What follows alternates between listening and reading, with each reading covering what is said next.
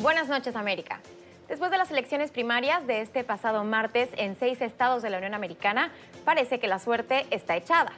Con una contundente victoria en cuatro de esos estados, el ex vicepresidente Joe Biden se consolida como el candidato demócrata que enfrentará a Donald Trump en las elecciones del próximo mes de noviembre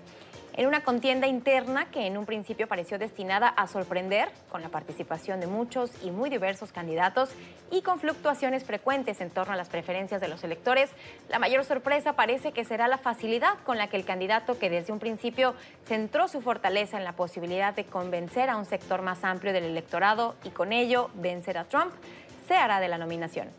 Esto, por supuesto, para tranquilidad de muchos, quienes ven en el otro contendiente, el senador Bernie Sanders, a un factor de división incapaz de sumar a más adeptos a su causa más allá de sus fervientes seguidores, y para molestia de otros, quienes nuevamente acusarán al establecimiento demócrata de cerrar la puerta a otras propuestas.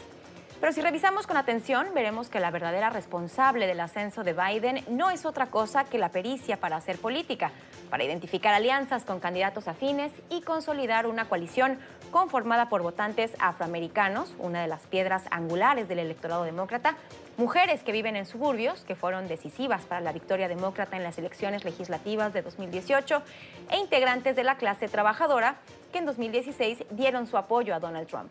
Y todo ello con una plataforma que se aleja de los extremos y se acerca más al centro del espectro ideológico. No se trata de un complot, sino de simples y puras matemáticas, lo que le está dando la victoria a Biden. Sus rivales en la contienda interna, los también considerados moderados Pete Buttigieg,